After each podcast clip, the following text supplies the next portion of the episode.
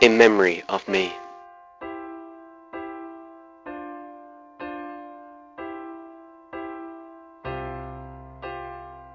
Hi, my name is Carly. I'm from England and I'm 27 years old. And I'm just going to say a few words about my personal experience of Christ in the Eucharist. I was brought up a Catholic and I uh, lived a relatively Catholic life as as a child and a teenager, and I had a pretty pretty happy normal English life. And then I went to university and I studied philosophy, very good philosophy, very secular, and slowly, slowly I felt my faith slipping away from me because of the philosophy that I'd studied. And then at the same time, um, I experienced some very, very um, uh, difficult family problems. Uh, my life sort of fell apart around me, and I found myself alone in London with no job, no money, no friends, a, a, a dire family situation, and I I found that I had no faith to turn to. I went to the church, I went to Mass, and I felt nothing.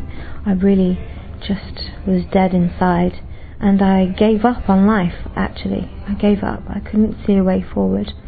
And so I spent really about a month just in, in my apartment. Um, I didn't really go out, I didn't speak to anyone. I was drinking, and um, I'd given up. And then one day I thought enough's enough, so I wanted to try and find my faith and find some other Catholics because I was completely isolated in my faith. And so I decided to come to Rome because uh, the Pope was in Rome, so I thought there's bound to be some Catholics there. So I, I signed up to study philosophy from a Catholic perspective in Rome. Uh, thinking that it would be my reasoning that would uh, find my way back to faith. I was very mistaken, of course, because I was putting myself at the center and relying only on my own capabilities, intellectual capabilities, and not abandoning myself to the Lord, which I was soon to discover. So I came to Rome and uh, immediately I found the Centro San Lorenzo, which is an international Catholic youth centre here in Rome. And at first I was overwhelmed by the place of the faith, of the open faith of these young people and the joy. I found it to be a, a, a bit strange, but uh, I was attracted by their joy and by their welcome, their, their simplicity. They weren't judging me, they were just welcoming me. And so I I stayed and I came more often to Mass and for about a year or so it was an uphill struggle in my faith. And then um, through the centre I discovered a wonderful thing called adoration, which I'd never even heard of in my whole Catholic upbringing in England.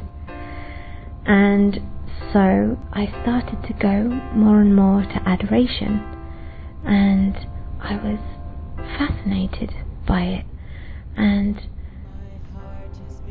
even though I was coming more and more into my faith, I still was weighed down by the terrible situation that I had lived in England and the pain and the heartbreak that I was living on a daily basis. And one day, uh, well, at a time, after about a year, it was uh, during Advent. They had perpetual adoration at the centre at night. And I went, I went to every single one, and I put myself on my knees before the Lord in absolute despair. And I just, I just threw myself before Him and I begged Him, I begged Him to, to take the pain away and to give me some sense back to my life. And for the first time, I completely abandoned myself to the Lord, which I hadn't been able to do before. I wanted to do, but I didn't know how. And I discovered Christ in the Eucharist. I, I saw him, I met him, I felt him, and all the anger and pain and bitterness completely disappeared from my heart, and I was just filled with love and joy and peace. And I, I saw Christ. I encountered Christ in the Eucharist, and for the first time, I became completely aware of His presence in the Eucharist, of His true presence, His concrete presence. He was there before me in the flesh, and He was bringing me into life. He brought me into life, and He healed me completely. And, you know, the situation with my family is still incredibly difficult and uh, still in, incredibly painful. Um, it's an ongoing situation, but the Lord dwells with, within me, you know, and He gives me the peace and the courage to carry on and to be a witness to my family and to those around me. And I am joyful. I'm joyful. And, you know, the bitterness I felt, I don't feel anymore. I just feel love love of Christ and love of those around me. Amen.